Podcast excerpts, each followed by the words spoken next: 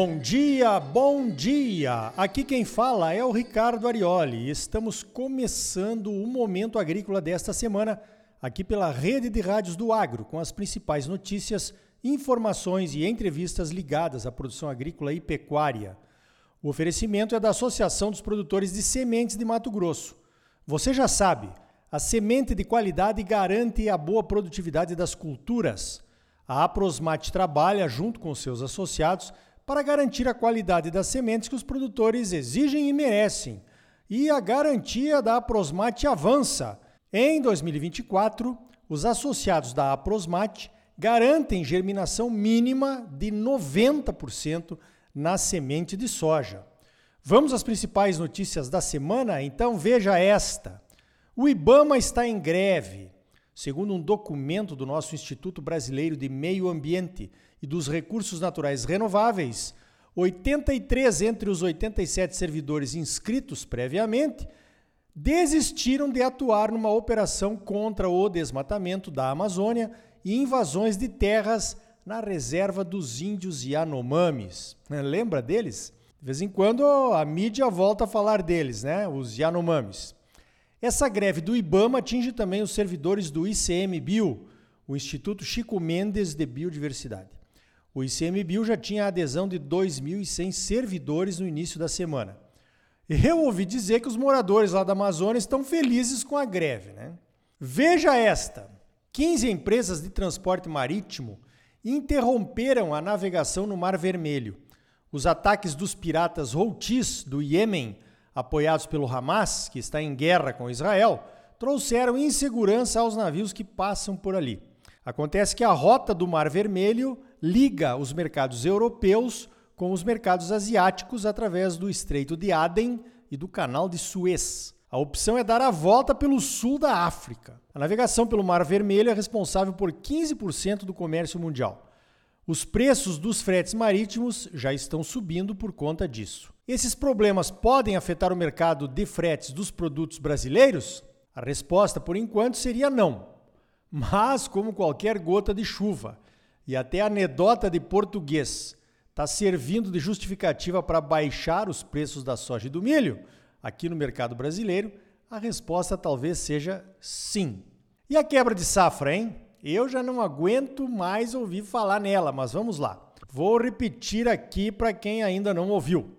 Pelas características da seca no centro-oeste, com chuvas de baixo volume e localizadas, e do excesso de chuvas no sul, que causou atrasos no plantio, é praticamente impossível calcular perdas com precisão nesse momento. E tem mais, a novela ainda não acabou. As chuvas que voltaram no final do ano, pelo menos aqui em Mato Grosso, serviram de motivo para uma queda significativa nos preços da soja e até do milho, que nem plantado ainda foi. Acontece que, em algumas regiões de outros estados, a seca continua fazendo estragos. É o caso do Paraná e do Tocantins, por exemplo. Em outros estados, como o Rio Grande do Sul e Maranhão, que recém terminaram de plantar, a produtividade ainda depende de um clima normal.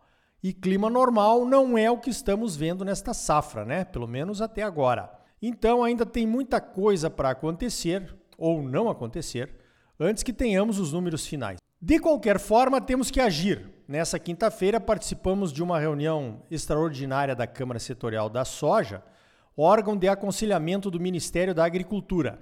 O tema único da convocação foi analisar a quebra de safra e a proposição de medidas para ajudar os produtores afetados. Os relatos dos diversos estados que participaram da reunião são de perdas maiores do que as estimadas pela maioria das consultorias privadas até agora. Sobre a consultoria governamental, a Conab, as críticas a respeito da estimativa de safras de soja do último relatório foram muitas. A Conab veio com 155,27 milhões de toneladas de soja. É uma redução de quase 5 milhões de toneladas em relação ao seu último relatório em dezembro. Desses quase 5 milhões, 3,3 milhões de toneladas de quebra saíram da safra de Mato Grosso. Mesmo assim, com números menores na projeção, a soja caiu no mercado. E os críticos de plantão analisaram que a quebra é bem maior. Não adianta tomar partido, temos que esperar a colheita.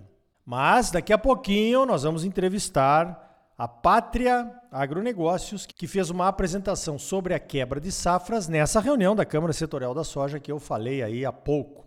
Números bem interessantes vieram desta apresentação, tá bom? Nos Estados Unidos acontece a mesma coisa. Os produtores reclamam que o USDA demora para anunciar perdas quando elas acontecem.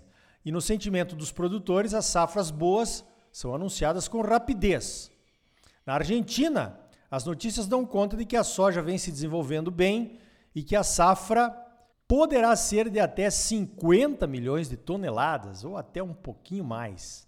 Embora os críticos de plantão duvidem dos números da Argentina também. Do Paraguai, a notícia que chega lá dos nossos amigos da Capeco, a Câmara Paraguaia de Exportadores e Comerciantes de Cereais e Oleaginosas, anunciam que a safra de soja será de 9 milhões de toneladas. Esse número está abaixo da meta de 10 milhões de toneladas, que era a previsão inicial. Parece pouco, né? mas é uma quebra de 10%. Essa redução de estimativas do Paraguai é por conta de secas localizadas e de altas temperaturas. Bom, ainda sobre a reunião da Câmara Setorial da Soja ligada ao Ministério da Agricultura, é claro que foram feitas sugestões, a CNA mesmo fez algumas de prorrogação de dívidas, mas nada de concreto ainda foi apresentado pelo Ministério da Agricultura ou pelo governo da forma como é que os produtores com problemas poderão ser ajudados. Estamos no aguardo e vamos continuar conversando, é claro. Veja esta, a Anfávia, que é a Associação Nacional dos Fabricantes de Veículos Automotores, divulgou nesta semana os números de vendas de máquinas agrícolas de janeiro a novembro de 2023. Foram 53.199 unidades vendidas em 11 meses. É uma queda de 13,3% em relação ao mesmo período de 2022.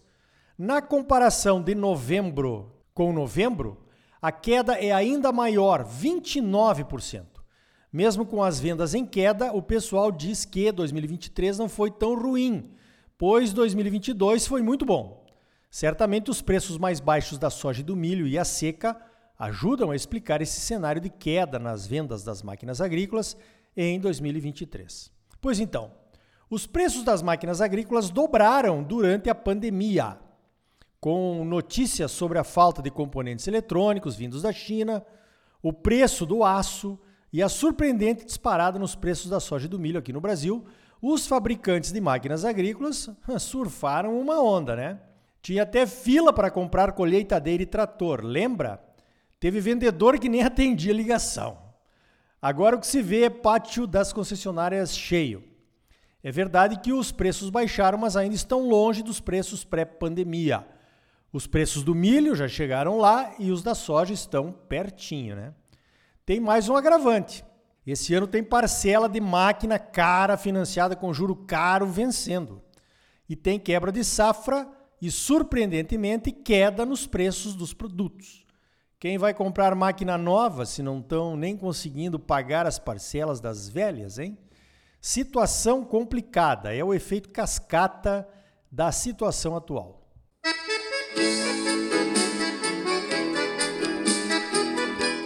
Então tá aí. No próximo bloco, mais notícias comentadas para você. Vamos até a Alemanha, saber por que é que os produtores de lá estão bloqueando as estradas.